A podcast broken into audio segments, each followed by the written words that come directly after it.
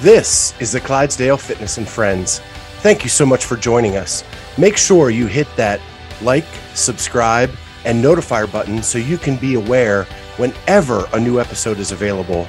Also, leave a comment and a review. We would really appreciate that.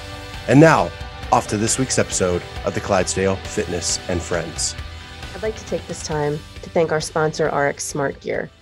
Dave and his team have developed the perfect jump rope to counter common performance miscues, which in turn enhance the learning experience. They have an ergonomic grip and a swivel connection for better accuracy, and the resistance levels have helped with better timing. And the custom sizes promote proper form and technique. It's built durable to stand up to the rigors of intense workouts, and it was in fact prescribed to help you get better. That's how the RX Smart Gear jump rope was born. Dave Newman and his team have been a great partner for us in the podcast, and we appreciate him so much for all of his support. So don't forget to use the Clydesdale 15 discount code at checkout and get 15% off your order at rxsmartgear.com.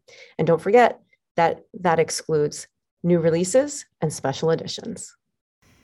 We are so excited to now have Mobility Movement as a partner. Their holistic approach to recovery is second to none.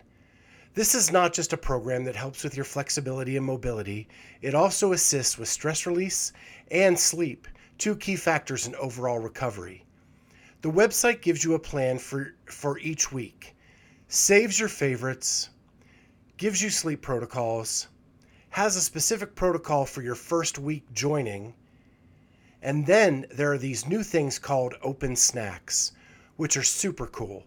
Here you are given quick warm ups and cool down protocols for the open WODs, featuring elite athletes uh, Alison Scudds and Saxon Panchik. And who doesn't need recovery after those open workouts? The extensive library available to you is both vast and diverse. If you want to try Mobility Movement, go to mobilitymovement.com. That is mobilitymvmnt.com. And make sure you use our code Clydesdale20, all caps, to get 20% off your first six months. That's mobilitymovement.com, mobilitymvmnt.com. Use code Clydesdale20 to get 20% off your first six months. I've been using this since the first of the year, and I am sleeping better than I have in so many years. And with all the back issues I've had over the last five years, this has given me so much relief, and I'm able to work out four to five times a week without any pain at all. So go to mobilitymovement.com. That's mobilitymvmnt.com and use Clydesdale20 to get 20% off your first six month subscription. All right, we are live right here with Kelly Stone, one of our friends on the Clydesdale Fitness and Friends. I also have my co host Charlie with me, uh, or as we call him, Mr. Mobility. That's right. Hello. so, Kelly, this is your third appearance on our show. We're so excited to have you back. Yep. So happy to be here. You guys, I think we're still one of my very first podcasts and one of my favorites to date. So I'm excited to be back. Awesome. So, you were one of our first ever guests. So, I may touch on a few things we touched on back then because we have way more listeners now than we sure. did back on like episode 22 or whatever mm-hmm. it was you were on. We're now on 256. Wow, that's so cool. So, um, so if you don't know, Kelly is a two-time CrossFit Games participant in the team division, T E A M division with CrossFit Omnia. Omnia. Yep. And um, she's also a belly flop champion. she was a state champion gymnast in high school she was a Division One college swimmer, um, and because she just likes to overachieve with everything, academics were through the roof. She's a doctor of physical therapy, and now trying to make the CrossFit Games as an individual. That's correct. uh, we always say that you're like the most overachieving guest we've ever had. I just like to do all the things, and uh, it's a little overwhelming at times, but it's just just always been ingrained in me to do that. And we didn't even mention that you are um, best friends with The Rock and competed on the Titan Games. I did. That was a whirlwind, and I think that was right around the time that we first talked because I remember I couldn't. Uh, I couldn't chat about it, and you were asking me questions, and I was like, "Oh no!" panicking on the inside. yeah. So, um, what I want to touch on now is when we first met you, you were just kind of getting into the individual side of CrossFit. So, I'm looking at some numbers from last couple seasons, and last year in the quarterfinals, you finished 106th in North America. Went on to the West Coast Classic and finished eighth in a very, very stacked semifinal. That qualified you for the last chance qualifier where you went on to compete there. So I want to look back at that season just a little bit. Did any of your finishes surprise you, or did you expect to do that well, or even maybe a little bit more? You know, last year was really the first year I felt like I could get my feet wet in an individual season. You know, COVID kind of threw a wrench in things. I was planning to try to go individual starting in 2020, and then things kind of went awry. So, you know, 2019 it was or 2021 it was like okay, time to time to see what I can do. Um, I think I've mentioned before. I don't feel like quarterfinals last year was a super accurate representation of my abilities. So I think a lot of people were surprised at the improvement, if you will, from quarterfinals to semis. But in all uh, honesty, I was a disaster at quarterfinals last year. There's a lot of mental hurdles during that weekend of competing that I have targeted tremendously, and we can talk more about that through some sports psychology and things. But I was so excited just to get on to the next phase, to just have a fresh start and show what I could do. So going into semifinals, I won't lie to you and say I wasn't looking at that field and going, holy moly, this is stacked. Like, how am I going to compare against these people? I really didn't know. All I could say is, hey, I'm an athlete, I'm competitive, I'm going to show up and do my best. And I was really proud of what I did that that competition and I don't know if I can say I was surprised, but I was happy to feel like I showed my abilities and that I was able to kind of stack up against some of the most amazing athletes in the sport. So I was lucky enough to be at West Coast Classic last year.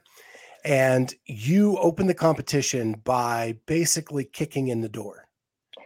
That first event, and you were the I wish I could have seen you in the top heat. I know.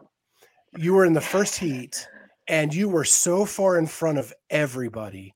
And it was the I know there it was um, a ladder Snatch ladder. A yep. snatch ladder. And you were crushing everyone. What do you, do you wish you could have been in that top heat as well?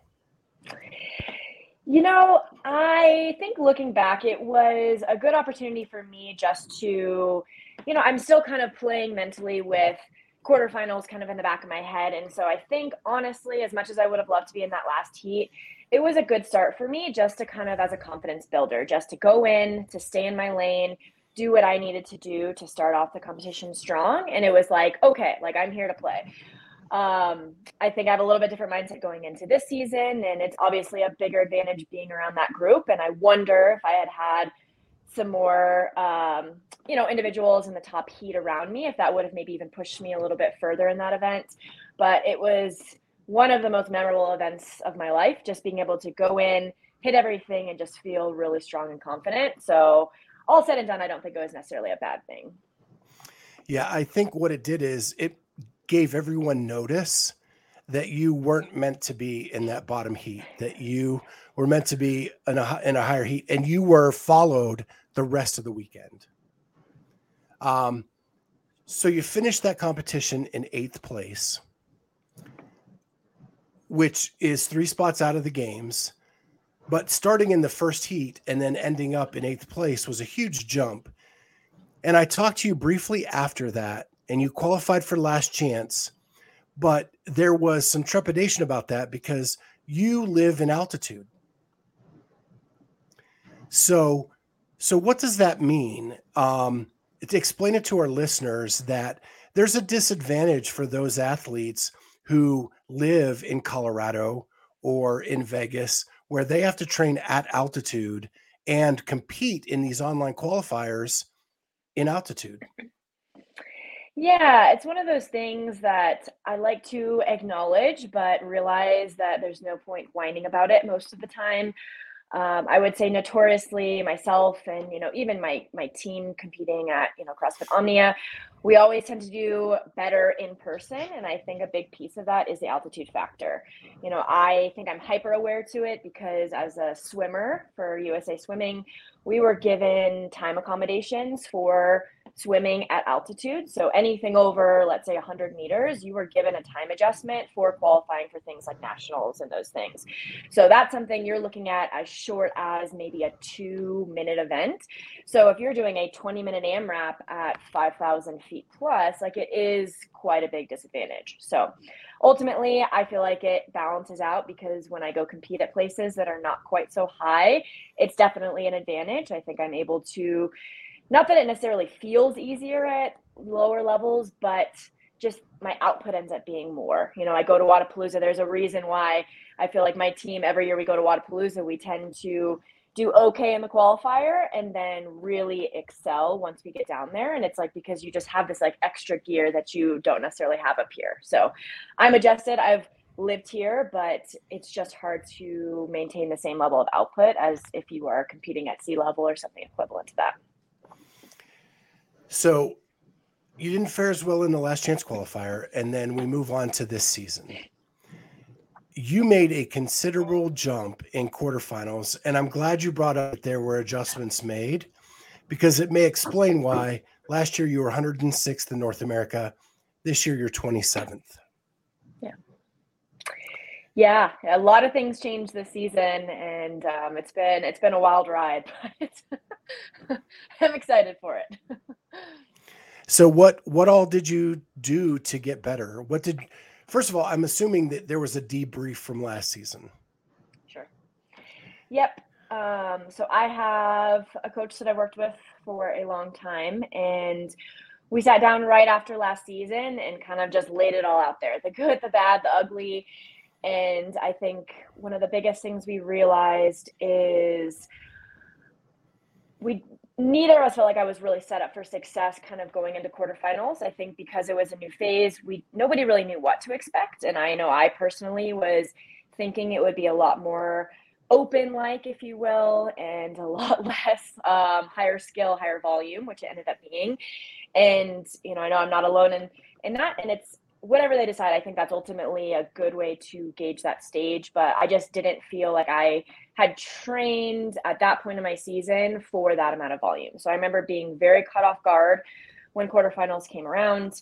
Um, I also feel like last season I put too much emphasis on the open and it's hard not to because i think we're programmed to think that that stage it matters we're competitive you want to put your best foot forward but ultimately one of the biggest things we decided is the open really doesn't matter. And if you are stressing yourself out starting that early in the season, by the time you get to semifinals, and honestly, I feel like I held it together through semifinals and I got to the weekend of the last chance qualifier and I was so burnt out, like just mentally and not even physically exhausted, just mentally exhausted because I had been stressing myself out so much since January. Um, through that June June time period. It's just a long time, and I think that actually ended up being July. So it's a long time to put that amount of stress.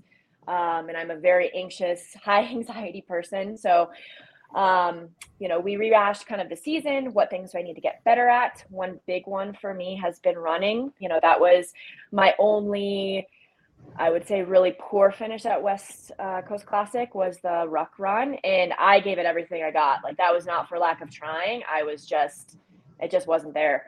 So that has been a huge emphasis point for me this season. We have structured my season a lot differently in terms of strength cycles and endurance, and allowing my body to rest and recovery during the off season, and then really start to ramp on volume quite a bit earlier, so that when you know quarterfinals rolled around, I didn't feel like I was getting demolished by the volume. I would say honestly, quite the opposite. And um, beyond that, I think the other big change this year has been I started sports psychology to work on some of the mental aspects of training and competing that were hindering me last season. So you bring up the ruck run, which brings up curiosity in my head. Um, It was hot in Vegas during the West Coast Classic, and hot is an understatement, like 115, 118 degrees, I think. They moved that to a very early morning run. How much of that was mental, and how much of it was the actual physical in the heat and and the rucks themselves? Yeah, that was um, I would say probably in my top three most challenging events that I've ever done. And it I think it was a combo of factors. You know, we we knew the event in advance, but we didn't know that we were going to be holding a sandbag in addition to having the ruck backpack. So when I had practiced it, I practiced it with the backpack run, like they did that event at the games. And so there was just a lot of compounding factors. You know, it's it was great that they moved it earlier in a sense because we got about i don't know maybe five maybe 10 degrees cooler but it was not cool um, even at 6 or 7 a.m when we ran. And so that compounding with you know having to like hold a bag on your shoulders i don't know if you've ever done that for four miles but it's brutal. Um, and then i just remember kind of getting about to this halfway point and just like I just was not there anymore. And I think like I kept looking for water. I didn't see the water anywhere. They said there was going to be water, and I'm sure it was somewhere, but I was just I was not all there. And by that last lap, it was literally everything I got. I was, I think at one point almost ran into one of the barricades. I felt like my vision was going. And there's a funny uh, YouTube clip. I think I have it on my Instagram still of me coming in at that final last stretch. And there's a group of people behind me. And I'm like, oh shoot, you know, my glasses fall off. I'm trying to run, but it looks more like a waddle at that point. And, you know, I got across the finish line and my coach was like, I can't even be mad because like you did literally everything you could. It probably took me two hours to feel normal after that. Like I was sitting on a bike, shoveling carbs and electrolytes down my throat. He had like wet towels all over me. And I was like half convinced that I was done. Like I was just not going to be able to keep plugging along. So it was brutal. Definitely advantage if you've been able to train in that type of heat and climate. I will say. what was it like having to come into the arena to switch out your ruck bags and then go back out into the heat? Yeah, it w- it just was not pleasant. I felt like you could just never, you know, it was like that glimmer of like, oh, that feels nice. You get that little refresh, but then you're just right back out into it and it was just brutal. I don't know how else to yeah. put it. I just it, it, took out a lot so of people. Hot. Yeah, and everybody just went out so hot. Like I remember that first lap. I'm looking down at my watch, seeing a six something minute pace, and I'm just going, "Oh no, this is way too fast," you know. But everybody was just going out hot, and then people started dropping like flies. So, I mean, it was it was definitely rough. when it goes to show you, like training in that, Bethany was almost unaffected. Yeah, she looked. She she cool beat everybody except for like two of the men. Yep, cool as a cucumber. yeah, and that's what she trains in every day. So yeah, yeah, yeah. Okay, so you you work with a sports psychologist. What did you learn most in that time?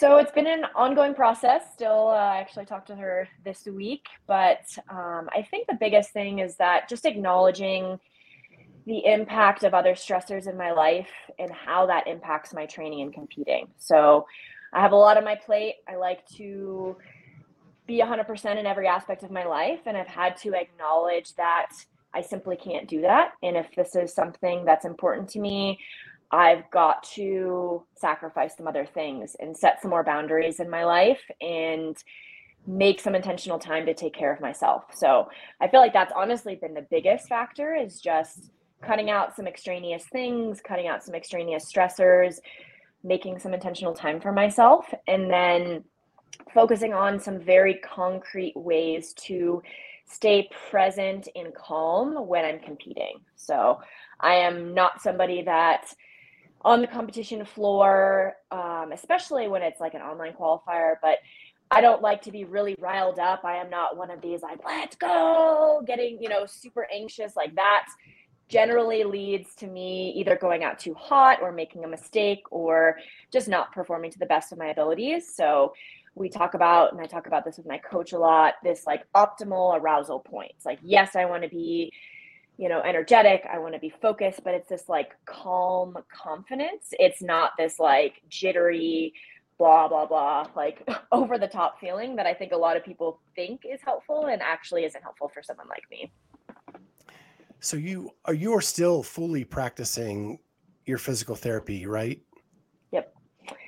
Yep i still see about and how much third yeah. and how do you figure out that balance? You know it's tricky. I I do the best I can. You know, at this point, I still see 30 to 35 patients a week. It's a combination of pediatrics as well as some adult ortho patients for my own um, side practice. I also manage a clinical team and I have a PT assistant that I supervise now. So there's a lot of things in that regard. And then I also do some nutrition coaching and run some eight week challenge type stuff around that. So balance is hard. That's probably the single biggest thing that I struggle with is finding balance in my life not feeling guilty about not being present and on 100% of the time because I feel this obligation to get back to people. And even, you know, when it comes to things like social media, that I've really spent some time and energy building up as sort of a business tool. And I just hit, hit these times where I just have to be okay saying, you know what? I just can't get back to everybody today, and that's okay. And I have to remind myself of that constantly. Yeah, I, I, it blows me away that you, and this is just that point that you are an overachiever, like that you, you have all of that. Plus, you're a nutrition coach, plus all of that. So, let me ask you this: as a nutrition coach, how has that helped you be an athlete? Because you live the day, you live day to day coaching people on how to fuel their body, and now you have to follow those same practices. Yeah, nutrition has played such an important role in my whole career in CrossFit. And I, you know, I, I look back, I think we talked about briefly, but in between college swimming and starting CrossFit, I did some bodybuilding shows, which ended up not being my cup of tea, but it sparked my interest in nutrition because I was felt so debilitated by the lack of food that I was given for that sport. And that's kind of part of the process. But I remember starting CrossFit eating 15 to 1600 calories and thinking that was a lot because I came off of eating seven to 1100 calories doing bodybuilding stuff. So it took a long time for me to realize, hey, I definitely need more fuel than this. This isn't quite cutting it. And I worked with a nutrition coach for close to two years to be able to gradually increase me calorie wise to give me an understanding of how to fuel my body correctly and you know got me to a point where i feel pretty comfortable now of listening to my body and knowing kind of what my body needs. So sitting i mean it's been amazing now that i you know 3000 plus calories a day. I'll even adjust from there based on how i'm feeling. And people think like oh she's so lucky that she gets to eat that much but what they don't realize is that took years of gradual increases. I also train three to four hours a day. And so just having that understanding for myself, I think fueled this desire to want to help others with their nutrition. And, you know, I'm constantly telling people this is not a quick fix plan. I am not here. You know, I want to help you see results, but I am not going to be your person that gives you a 1200 calorie diet and a quick fix plan that you're going to fall off the bandwagon in two to three months. So I think some people get impatient with me at times because I am on the other side of the spectrum. I look at that long term plan. I really encourage, you know, trying to be strong and focus on other things outside of just the scale. Like that's one factor, but not necessarily the most important one. And I try always to lead by example. So if I'm saying, hey, you know, you need to be consistent, you've got to drink your water, you've got to prioritize sleep, you've got to hit your protein.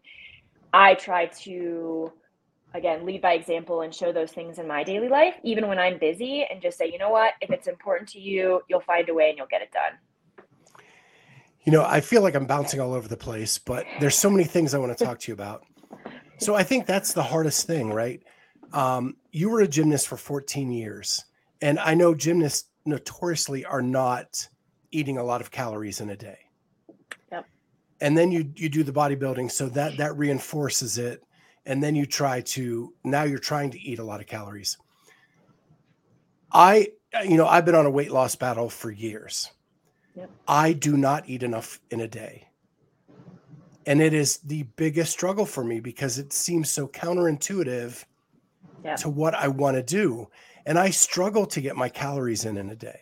And it's because i I have this like focus issue when I'm working on something like a podcast or editing or coming up with ideas. Like I get so laser focused, I forget to eat. Yep. Very common. Yeah. And so like I can appreciate like trying to get from 700 calories to 3000. I'm I'm struggling to get 2300 in. Yeah.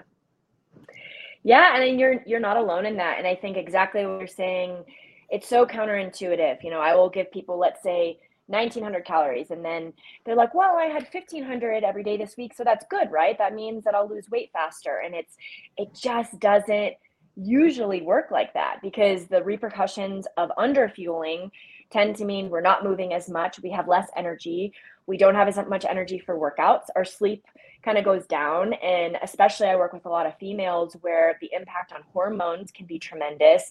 So it's this constant battle of saying, eat more. I promise you'll lose more weight in the long run. But it, it sounds crazy. It's still not, I would say, streamlined in society in terms of doing that. And I think, you know, I wish that we just, we had better food education, you know, growing up that like, we actually learned how to structure a plate and how to you know fuel ourselves correctly. So it wasn't something that a lot of us are learning later in life. It's a hard change to make. And you know it's it takes a lot of pre-planning and you know making it a priority. And i mean i am 100% the person who will come home from work at 7 38 o'clock and i'm shoveling 1500 calories down my throat and it is not enjoyable. Like i know people think that eating a lot of food is fun but when you're trying to get it mostly from whole food sources and you're you have a busy schedule, it's not always pleasant. yeah, well my friend Charlie here, he doesn't he doesn't know what a vegetable is. No. Charlie. No. and and he's got a six, he's got a six pack. Which is just so frustrating to me. Frustrating. Yep. They're donuts, right? Donuts oh, on it. Yeah. yeah, and it's it's all the things. I think that's one thing I emphasize is that everything matters. And maybe that's overwhelming to people, but if you are eating, let's say in a calorie deficit, you're doing everything perfect on your diet, but you are not sleeping enough and you're not managing stress, you are not going to see the results that you want. So, sleep matters, hydration matters, getting micronutrients, which is what we get from those fruits and veggies, you know, all of those things matter. And so, I mean, to me, that's like an exciting perspective. Like, there are so many factors that we can tackle to get you the best possible results. And you don't have to be perfect with any of them, but you do have to be consistent enough across the board and prioritize those things to be able to really make a difference, I think, with what you're doing. Yeah. And it kind of brings me to your Instagram post, I think from this morning. Um, where you were sitting on a foam roller and you said that you had a very unpopular opinion, which really broke my heart because I have Normatec boots, I have a Theragun. and they're great. I'm not saying they're bad. Uh, but yeah, there's just such an emphasis and it, it's such a marketing ploy of recovery equals X, Y, and Z fancy tool. And don't get me wrong, I love Normatec boots you know, I use different massage equipment. I have, you know, I like to use infrared saunas, and they all have a positive role in recovery. But if you are ignoring the basics, it's like the elephant in the room. It's like you're tackling, you know, this X two, 3% of recovery when sleep, hydration, nutrition are all sitting up here. So I always say when people ask me, what do you do for recovery? I sleep a lot. Like sleep is the one thing I'm very passionate about sleep. I could talk to you about sleep for hours. Um, but you know, sleep, hydration, nutrition, like 100% biggest factors when it comes to recovery. So with all you do, if someone looked at your day schedule, they would think this woman never sleeps. Mm-hmm. And yet it is the number one priority in your life. Yep. It is the ongoing joke. You can ask people who know me really well. I am a funny sleeper. I have a lot of sleeping quirks, but I take my sleep very seriously. yeah, I'm trying to get better at that. I've actually had a back issue that wakes me up at night, and I'm getting that oh, fixed. And so I've gone from like three to four hours to seven. Yeah. And now I'm I'm having one more procedure, hoping to get to eight to nine. Yeah. And I think one of the biggest things I've realized, and I think I knew this deep down, but Whoop, I started using Whoop about maybe three months ago that has really become apparent to me is at least I, and I think this is pretty true across the board, get about an hour less sleep than the time I spend in bed. So a lot of people tell me, hey, I sleep seven hours a night. And I'm like, you're probably getting six hours of sleep because you're in bed for seven. So, and I'm somebody who also has a very good sleep routine. You know, I wear blue light blockers at nights. I try to limit electronics before bed. You know, I feel like I do a lot of, you know, the right things when it comes to preparing for sleep. And I still get about an hour less sleep than the time I spend in bed. So, realistically, if you're trying to maximize, you know, hormones and recovery, we really need to be at minimum at that seven hours mark. And I would say for me, my body needs a consistent eight hours of actual sleep a night, sometimes more. So, you know, what that just requires for me is yes, I do not have a typical nine to five job. You know, I think a lot of people, especially, look at my Instagram and think this girl just works out all day. And it's just that's what I choose to show you. And I'm just very efficient with my time outside of the gym. Do you still use a weighted blanket? I do still use my weighted blanket. I even have a travel case. I travel with my weighted blanket. It will definitely be with me at semis. so you've all, you also talked about hydration. Are you a big hydro juggish person, or are you? I I go through my waves. Um, I've definitely done that in the past, but right now I have like just a 40 ouncer that I carry around with me, fill it up a couple mm-hmm. times a day. I try to always start my day with a big glass of water before my coffee. So that's my motivation to kind of get it in there. And then I also drink a ton of ton of water, usually with electrolytes and carbs during my workouts. So mm-hmm. Um, I would say that's another thing that I've really kind of keyed in on this year and learned a lot about is electrolyte balance and salt. I'm very uh, passionate about salt these days um, as an athlete and the impact that it has on performance. But um, but yeah, again, all of those things matter. You know, I would say I'm very consistently getting a gallon of water in a day because I just I have to. Well, before we get back on track with this season, I have to th- one story from the West Coast Classic I have to tell, and that is I ran into you at the airport on the way out of Vegas, uh-huh. and your mom made me feel like the biggest rock star in the world. My mom, she's so that's so funny. she came running over to me. Oh my gosh, it's the Clydesdale. and I, I just felt like a rock star, and she is so cute. And uh, yeah. it was like the highlight of my weekend. I I love that. She will absolutely be listening to this podcast, so she'll get a kick out of that. But yeah, I honestly I cannot speak highly enough about my mom and dad. You know, they are truly my number one fans. Um, nobody could ever compare. And my mom and dad, they listen to absolutely everything that I do. They're, you know, watching. My mom and I joke because she reads every Instagram post, every comment. So, you know, I always laugh when I get all these negative comments sometimes, and I'm like, I wonder if they know that my mom and dad are reading everything. like, but uh, but yeah, that's so sweet. does she does she react and comment back to people? I, I keep joking that I'm like, mom, you should be my social media manager because she'll she'll get upset with me if I don't respond to comments, and I have to uh, sometimes tell her that, mom, I physically do not have the mental capacity today to do that, and it's not that I don't want to. I'm just exhausted. So, but I've just joked. I'm like, you should be you should be my social media manager, mom. You can go through and respond to all my comments. But um, but yeah, she uh, she definitely is there, and you know she knows what's going on every step of the way. So the the flip side of that story is I I go to the same hairdresser all the time and she works out. She doesn't do CrossFit, but it's a like a boot camp type workout style. And I went in like 2 months ago to get my hair cut and she goes she knows I do this podcast and she's like, "Do you know Kelly Stone?" And I said, "What? Like where did that come from?" And she goes, Oh my gosh, I follow her on Instagram. She's my biggest inspiration. That oh chick is a badass. That's so sweet. I love, honestly, I love hearing those stories because social media is such a weird place. You know, like it's opened so many doors for me. I feel like I've been able to interact and meet and connect with so many amazing people. And I hear these stories, you know, like that, that truly bring me joy. And so that makes it worth it and kind of offsets some of the negative side. yeah. As much as I try not to let affect me, you know, I'm human and sometimes it's just it's just brutal the things that you see. So um, but yeah, thanks for sharing that. So this year you do really well in quarters and you have been assigned to the Granite Games up in Minneapolis, Minnesota. Um, are you excited about that or were you hoping for somewhere else? I'm excited. Um, I tried to, because we didn't really have a say, try to not get too attached to any one idea. Um, I would say my only kind of reservation hesitation about that location is that it was just all outside last year and i'm kind of wishfully thinking maybe it won't all be but you know i do replay little bits of uh, the ruck run and you know being outside and watching granite games and how hot it was so crossing my fingers that it's either not all outside or we get some cooler temperatures um, but yeah you know i think one thing with crossfit you can't really get attached to anything, and um, you kind of shoot yourself in the foot if you do. So I'm uh, I'm excited to be one of the later weekends. I think that's helpful also.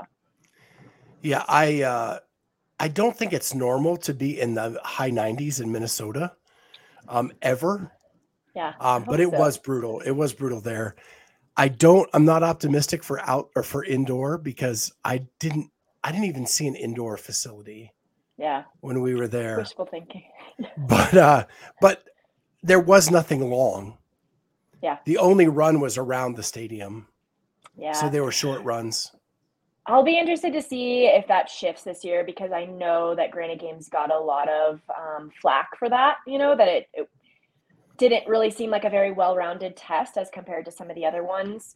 Um, I know they are doing CrossFit is outlining two events that will be at all of the semifinals. So I think that's an interesting change this year. So I'll be very interested to see what happens as far as length of events.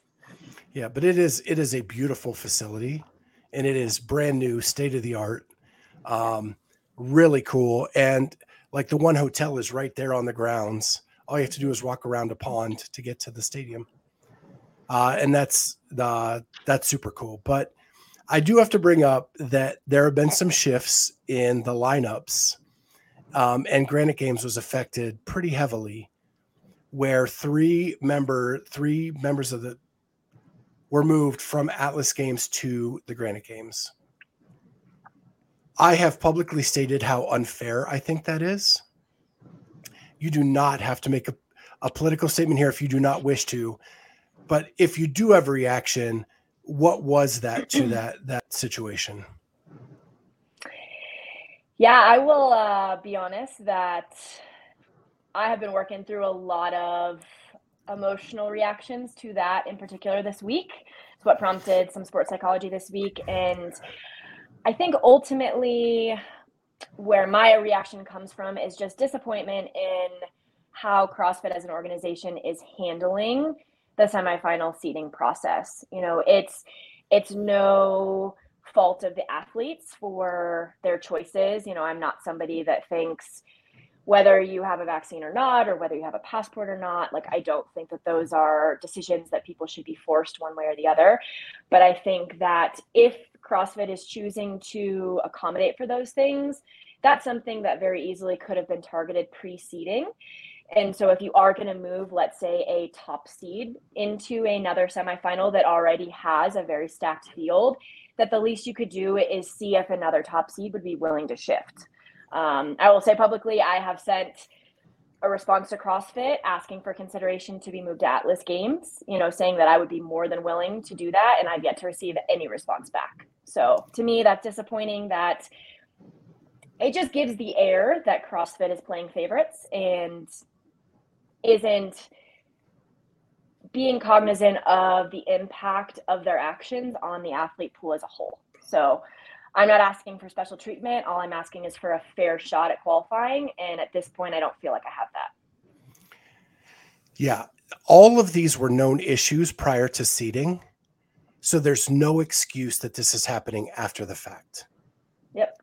I, I agree with you that everybody ha- is entitled to their opinion on what they want to do with their own body, whatever, if whether they want to be vaccinated or not.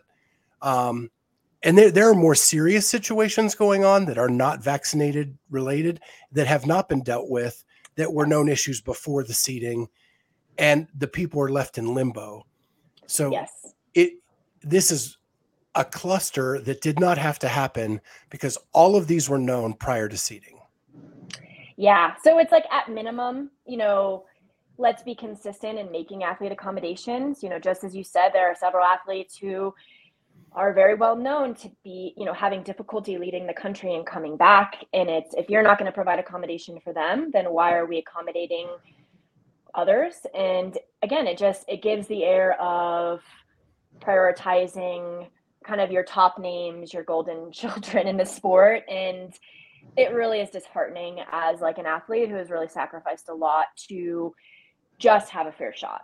And that's all I can kind of come back to. Yeah. So. And I'll point out that last year, Amanda Barnhart and Fee Saghafi were at the MAC. And this year they're at the Granite Games. So last year they got Tia put in their semifinal. This year they get Mal put in their semi. Those two should be launching protests all over the place. Yeah.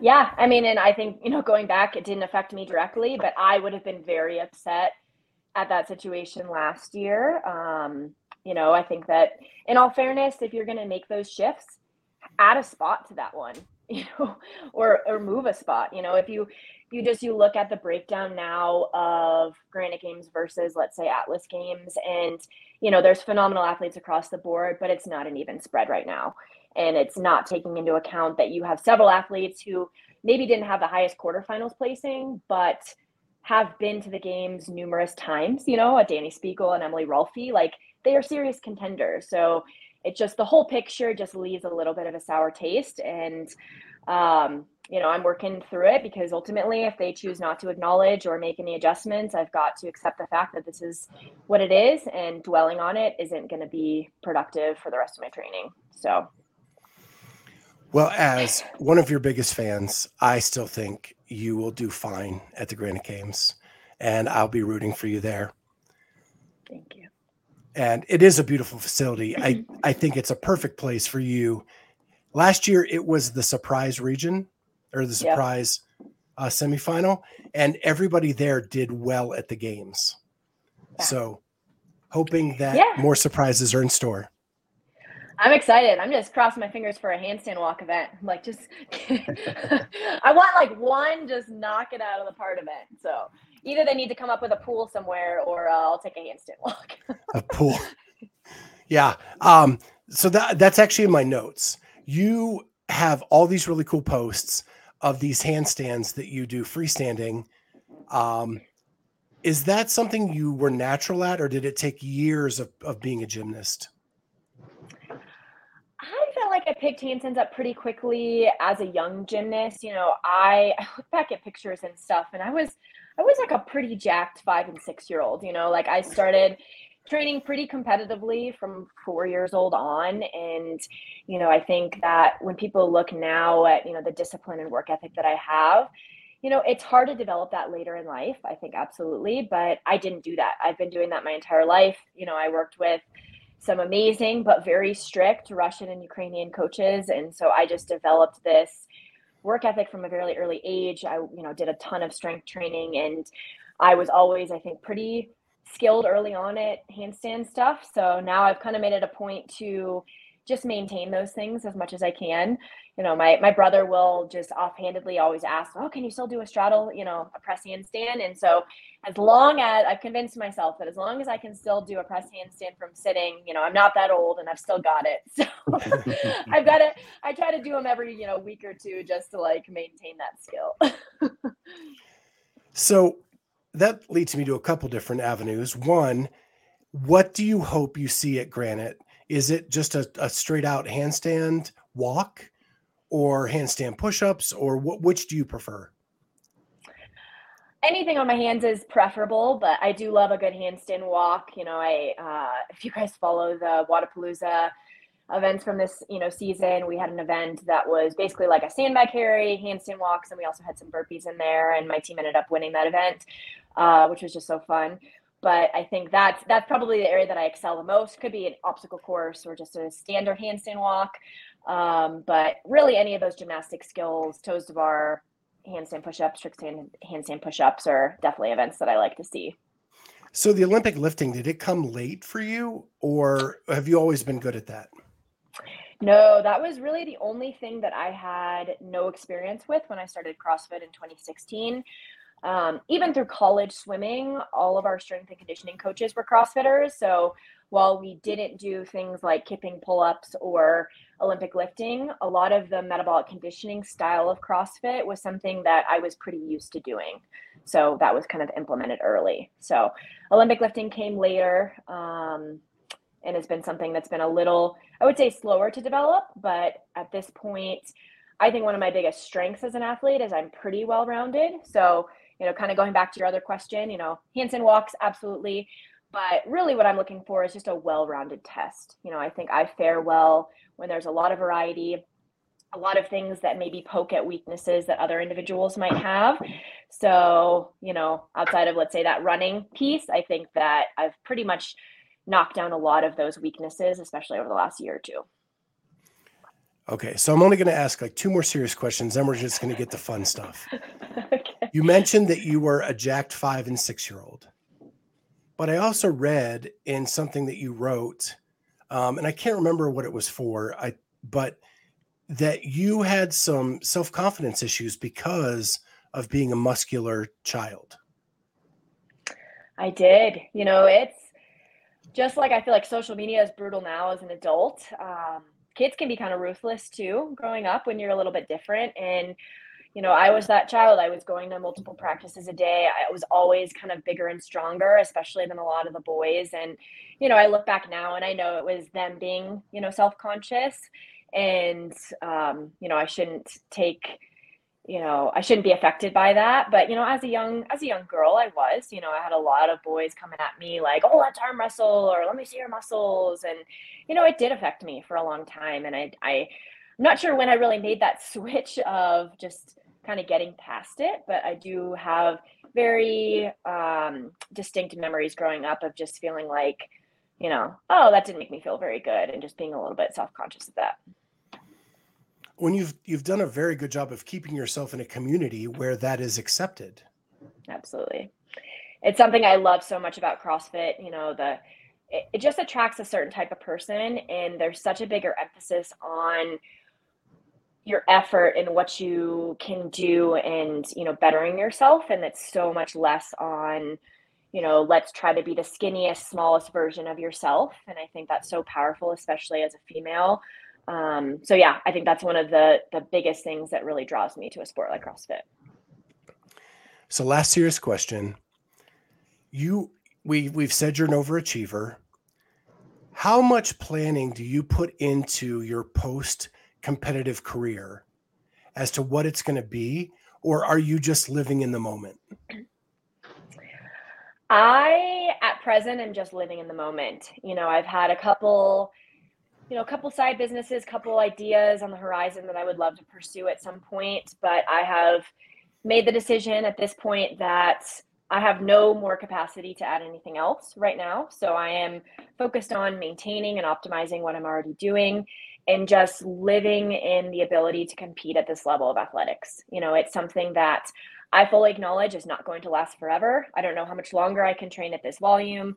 I don't know if I'm going to get hurt today or tomorrow. And so it's something I don't take for granted.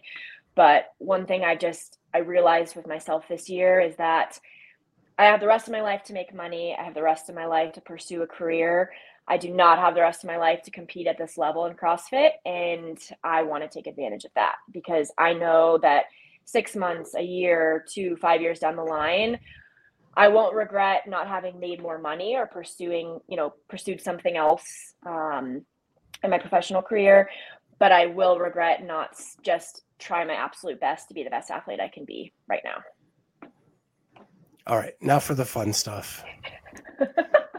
so I I also read somewhere that you um your what you like to do for relaxation is travel. I do. So what is the best place you visited in the last couple years? Oh man, I will. Unfortunately, I feel like COVID has really put a knock on my traveling. Um, you know, I've done some smaller trips around here. My parents spend, you know, four to six months a year in Mexico, so I love to go visit them there.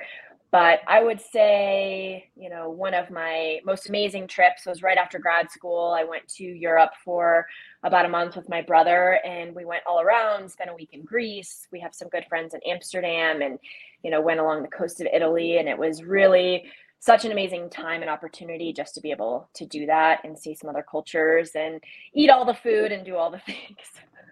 So uh, I'm itching to do some more overseas travel though soon, hopefully. So my next question was in 4 months after you've competed at the CrossFit Games as an individual, where are you going to celebrate? Uh, I pending COVID restrictions, I am hopefully planning for a big trip this fall somewhere. Not sure yet. Um, one, my mom and I have been really wanting to go to Egypt. That's been a big uh, on our to-do list, and I also scuba dive. So I've been wanting to dive in the Red Sea. So um, I don't know if it'll. um, I don't know if it'll happen this year. We may be looking at next year for that one, but definitely will be a trip on the horizon. Awesome. I also read that your favorite cheat meal is sushi. So, what what is what are you picking as your first sushi roll on that night? Oh man, so what's funny is, so I used to always be a, a sushi roll person, and then lately I have kind of switched gears into more of like a sashimi nigiri person. So just finding places with really good quality fish. Um, I'm a big uh, Toro person. If you've had like that fatty tuna, it's like the best thing ever. So I just want a big platter of all the salmon and tuna, um, and just good, yeah, good healthy food. Yeah, I think tuna is my favorite food now. So- Like the good tuna, not the can stuff. yeah. Like the fresh tuna. Yeah. And that's been honestly the most interesting evolution for me, just in terms of nutrition and everything, is that I really don't crave a whole lot of, you know, crappy food. Every once in a while, I'm like, yeah, let's get pizza, let's do something. But for the most part, I'm like, I want like a good ribeye or like a good piece of tuna. You know, I want some good, like fatty, good quality meat or fish. So that's what my body craves. Um so I know you remodeled your house recently. I did. Are are you happy with the results? Or do you have more planned? I am very happy with it. You know, I'm it was such a good time to buy it. I feel like I've already, you know, seen some really great value increases, but it's been nice to have my own space. You know, it's very comfortable. Um, I still need to do my bathrooms. I'm planning on ripping out a bathtub and putting in a glass shower and just making some adjustments there. But just, yeah, got to find a little time to breathe. So maybe in the fall, that'll be my project for this year. So what percentage of the remodel do you do yourself?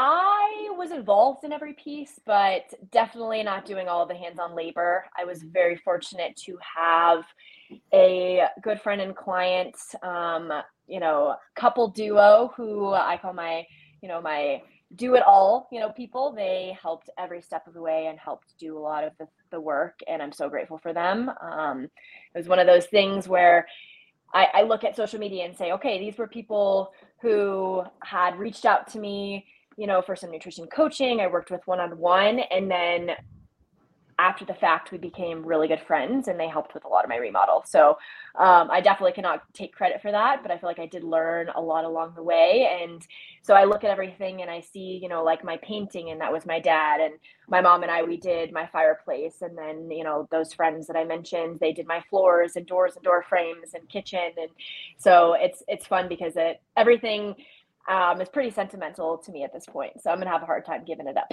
whenever I Yeah. choose to move or sell it. Yeah, I find that every time I finish a project, my wife then is like, "Well, now we have to do this to match the new stuff you just Yeah. did." And I'm now 18 months into this remodel of my house, and every time I think I'm done, something else shows up on the else. list. Yeah, it's so tough because especially if you pick like a, you know, a color theme or a certain, you know, type of genre of, you know, things, you have to kind of get all the open spaces. And so I was very lucky when I did mine that I could stay at my parents' house still and just kind of do everything all at once. Like we really just ripped just about everything. So, um, you know, I was lucky that I was able to do that kind of all in one go. So everything kind of matches. And it's just the bathrooms that just need a little loving. yeah, at least my wife doesn't like have me lay floor and then change the configuration of my kitchen. So now the floor has to be all redone. Mm-hmm. Oh, geez.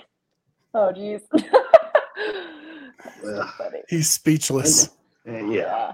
And then you get a That's hernia a from it and it just turns into a whole different thing. Yeah.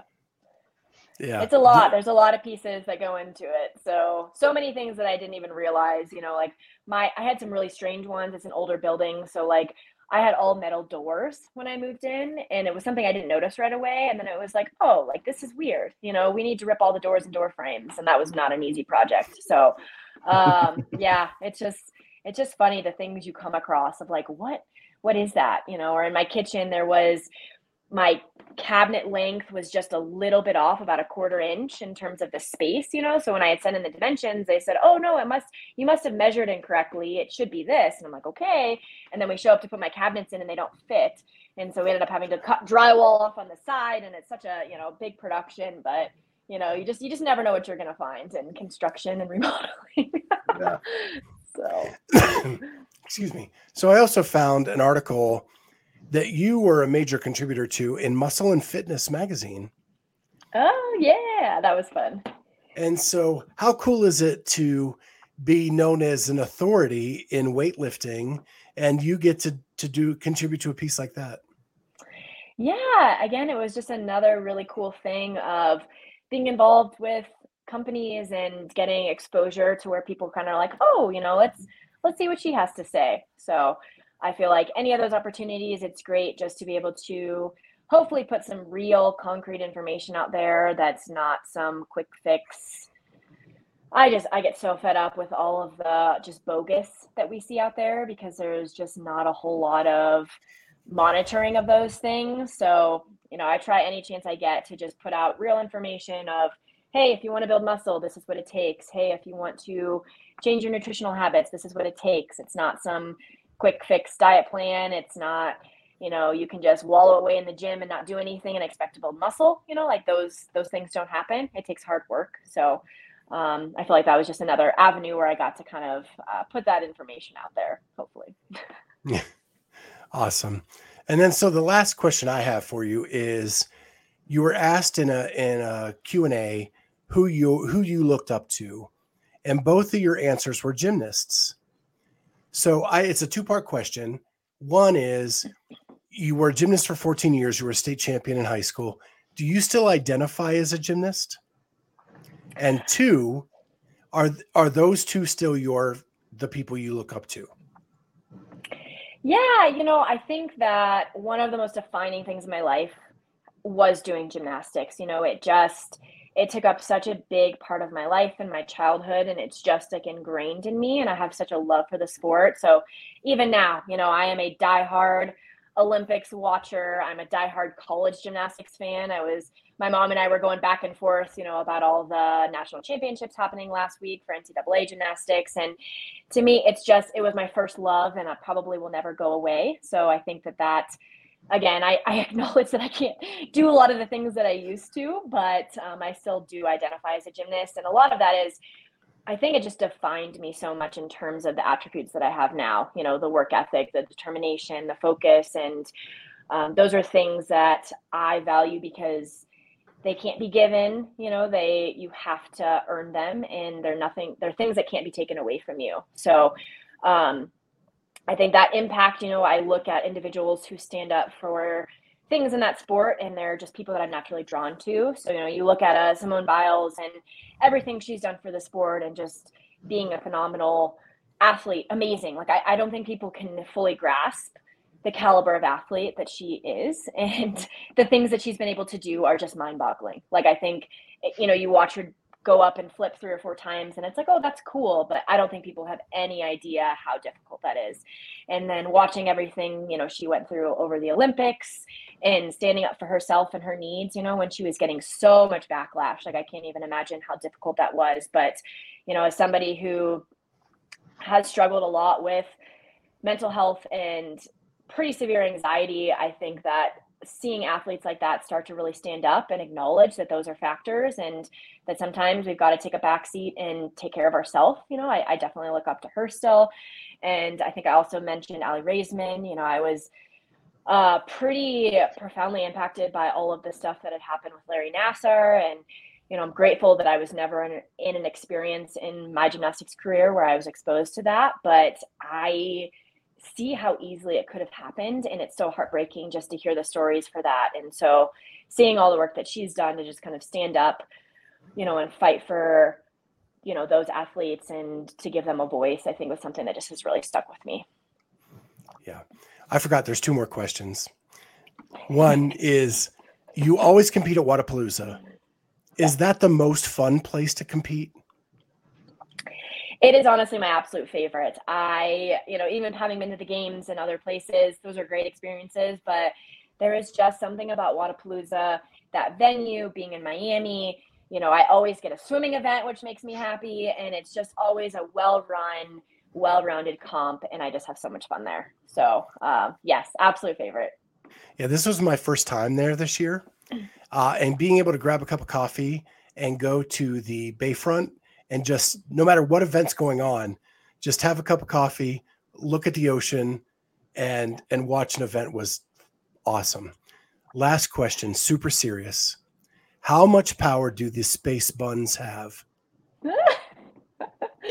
I think they are very powerful. You know, I there's something that came out for the first time at West Coast Classic, and you know, I always, I, at this point, I feel like every major competition they've got to come out at some point. So uh, we were joking, like at Wodapalooza, we had had a, couple, you know, less events that we weren't super thrilled with as a team this year and then the space buns came out and you know we got an event win and so it was just like you know what these are these are some powerful things so it, is it going to be like a sunday thing like tiger always wore red and black on sunday the space buns always come out on sunday I don't know. I'll have to play it by ear. Maybe, but um, yeah, no promises. We'll see. yeah, you may need that power a little bit earlier in the weekend. Yeah, may have to may have to uh, have them come out earlier. They're definitely a good one for like a handstand push-up event because then I have some extra space. You know, I can't have my bun on my top of my head because then it's hard to do handstand push-ups. So. well, Kelly, this was so much fun. Thank you for jumping on and catching up. Uh, we always appreciate you. Yeah, so much fun as always. Thanks for having me on.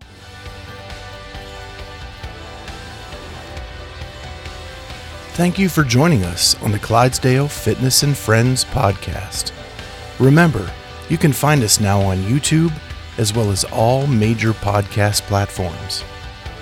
Please go ahead and hit that subscribe button on whatever platform you use and consider giving us a five star rating.